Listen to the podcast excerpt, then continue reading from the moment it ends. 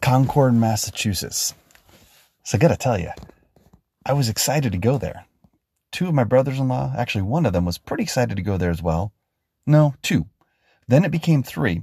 We were on that Boston trip that I told you about, and golly, just about 30 miles or so, 30, 40 miles, not even, it's not too far from Boston at all, just to the west is Concord, Massachusetts. One of the, as we did all of our planning sessions that I mentioned to you, we did them over Skype and, excuse me, over uh, Zoom, and we had all kinds of sheets and things that we were going through, Excel spreadsheets and such.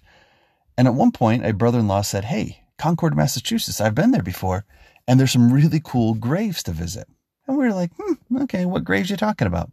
And he said, Henry David Thoreau is buried in Concord, Massachusetts, as well as Emerson, Nathaniel Hawthorne, Louisa May Alcott. So we thought, hmm, that'd be kind of cool to take, take a look at. And then on one of my opportunities to prepare for the trip, I watched a few YouTube clips, some videos of people touring Concord, Massachusetts. And they went into the Nathaniel Hawthorne home they went by the Emerson home. They went to the cemetery where these people are buried. And I thought, wow, this is a pretty spectacular town. It's a small little town. So we wanted to visit. But on the way there, another brother in law was doing some homework and he Googled about Concord, Massachusetts. And he reminded us, and you probably remember this already. This is where the Revolutionary War began. This is where Paul Revere was headed to on the midnight run. Concord Massachusetts. So here you have some of the most amazing literary powerhouses of a 70 or 80 year period, mid to late 1800s. Some of the most important literary experts, or I guess authors ever in the late 1800s in America, buried in Concord, Massachusetts, and the start of the Revolutionary War. But as they say in certain commercials. Wait, but wait, there's more. We were trying to visit all these things. We went by the field, uh, Lexington, Concord. These are the places where the Revolutionary War started, and they're right next to each other. As we were going by a field, we were talking about that. We were on our way to grab some pizza at a place that was aptly named after Thoreau. Had some amazing pizza. But as we were trying to go to this pizza place, yet another one of my brothers-in-law said, "Hey, we're going by Walden's Pond, aren't we? Well, yeah, I guess we are. As we looked on the map, we thought, wow, that it's right here. Should we get pizza or should we go visit that? Then there was some discussion about when the sun was going to set and what time of the day it was currently. And we realized we had about 10 minutes to go to Walden Pond. And so the driver made an executive decision assertively and decided that we were going to go to Walden Pond. We got there and people were leaving in mass. Tons of people heading out because it was almost dark. Well, the sun was almost ready to set. It was still pretty light outside, but the sun was about ready to go down. And so people were leaving. We got dropped off, three of us.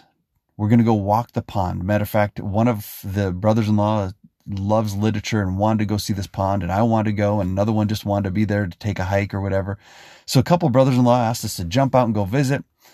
And we hiked around Walden Pond. Now, just some information for you. It is muddy at certain times of the year around the pond, and it's actually not really a pond as much as it's a lake. For those of you that are used to ponds being kind of tiny and you just have one in your backyard and maybe in the uh, northeast or whatever, this is more of a lake. Matter of fact, if you walk around this Walden Pond, it's about a 1.7 mile hike all the way around the pond. So we did the hike because we were trying to find something. And as it got dark and darker and darker, we were the only ones left in this area. Everyone else left. And we wanted to find the place that marked where Henry David Thoreau built a home where he was able to stay out in the, not really the wilderness, but the woods for two years. By the way, who owned these 14 acres where Walden Pond is located and such? His good friend Emerson. These two transcendentalists, two of the top three in the late 1800s, two of the most important or I guess influential poets ever of the late 1800s, they, well, maybe even of ever in American history, one, Emerson talked about, according to my brother in law, that it would be really important. He kind of philosophized about how great it would be to go live away from it all, away from everything, and just enjoy nature. He wrote about it And his friend Thoreau said, Well, can I go live on your land and do what you're talking about in your books? And he did. Thoreau then ended up writing about his practical experience living the the challenge that Emerson laid down to actually do that. Both of them influenced the world. One taught about it, the other one lived it. Well, this Walden Pond was absolutely amazing. We skipped stones on it just like it does in the uh, when you see a, a, movie made by Walden or that has the Walden icon on it. We took pictures all around there. We had an enjoyable time. And then when we got picked up, our relatives had already picked up some wonderful pizza from, I think it's the Rose Pizza Place or something like that. And it was amazing pizza. It was pretty unique. It had all kinds of yummy toppings on it and we enjoyed it. And it was thick, thick crusted. We loved it. And that was our time. By the way, we did go by Emerson's house and when we went by, I took a bunch of pictures. It's just right there as you come off of one street and turn on another. There's a big white house and that's where Emerson lived. If you ever get a chance to go back to Concord, to Lexington, to just 30, 40 miles west of Boston, you're not going to regret it. It's going to be peaceful, pretty amazing. By the way, the cemetery we went to to see the where these four were buried, oh my goodness, it is so peaceful. Big trees, wonderful grass.